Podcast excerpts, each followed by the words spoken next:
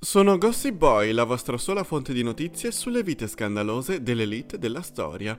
Mese di marzo, mese delle donne. E dai, non arrabbiatevi con me.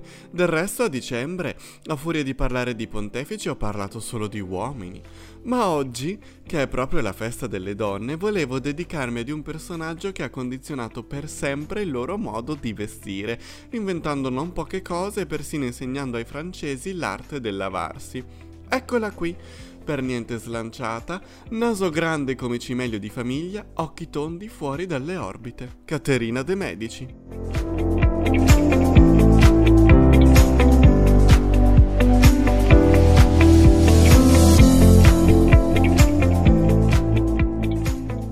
La nostra Caterina non solo non era bella, ma veniva da un'infanzia piuttosto travagliata.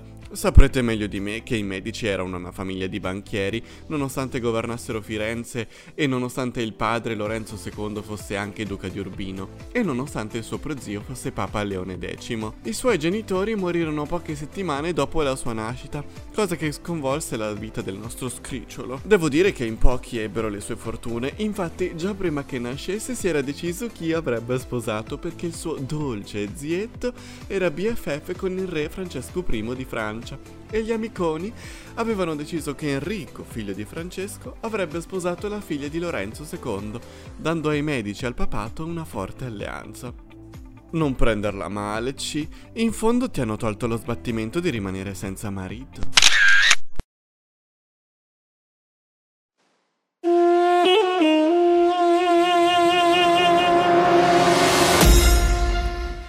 Delle cose che adoro di più del passato sono i ritratti degli aristocratici, i cui autori erano spesso convinti dai committenti a modificare un po' le fattezze dei modelli al fine di farli sembrare un po' più gradevoli. Insomma, visto che ancora non c'era Photoshop, bisognava risolvere il problema alla radice.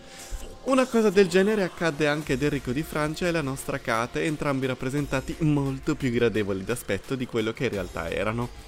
Ma la realtà non si può modificare oggi e non si poteva farlo nemmeno allora. Immaginerete da soli la delusione di entrambi quando si conobbero a Marsiglia il 23 ottobre del 1533, sotto lo sguardo felice e contento di Papa Clemente VI e di Francesco I. E immaginerete la loro gioia il giorno del loro matrimonio avvenuto cinque giorni più tardi. Sappiamo anche che, da usanza, i due consumarono subito.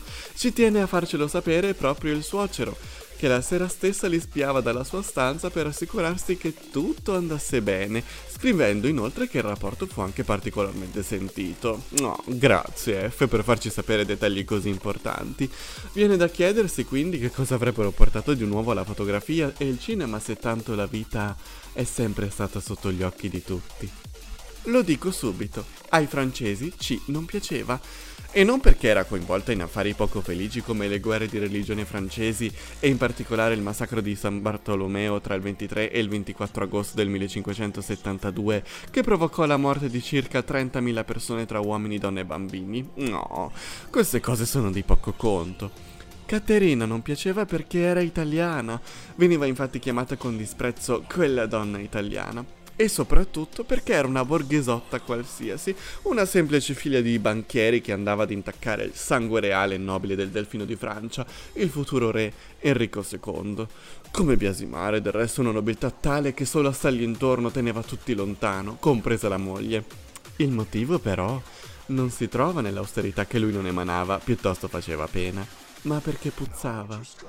Quando Caterina arrivò in Francia, infatti, apprese che lì anche gli aristocratici avevano il brutto vizio di non lavarsi, proprio come la plebe, e lei, che certo si preoccupava di affari importanti di fronte ad una popolazione che si uccideva per la religione e moriva di fame, insegnò a tutti l'arte del sapersi lavare e che il sapone non è una cosa da tenere come decoro nella vasca da bagno.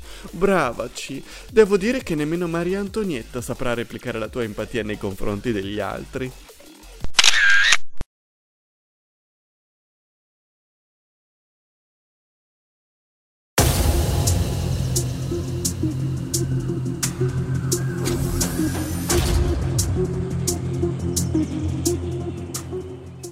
Ho già detto che Enrico era un uomo debole e che non apprezzava particolarmente l'aspetto di sua moglie, problema che risolse in fretta con un amante.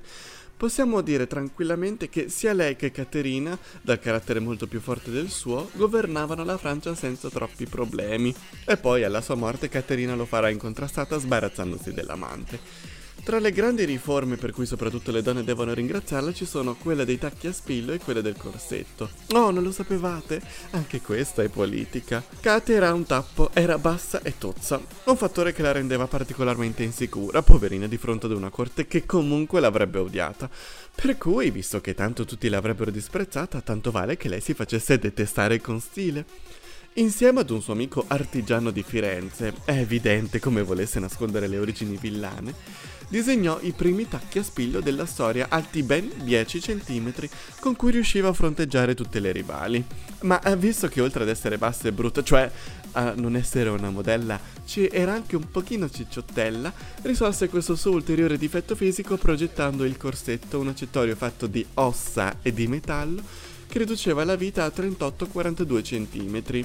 E non solo, obbligò tutte le donne di corte ad indossarlo da lì ai successivi 350 anni. No, ci, tu sì che sei brava a farti delle amiche.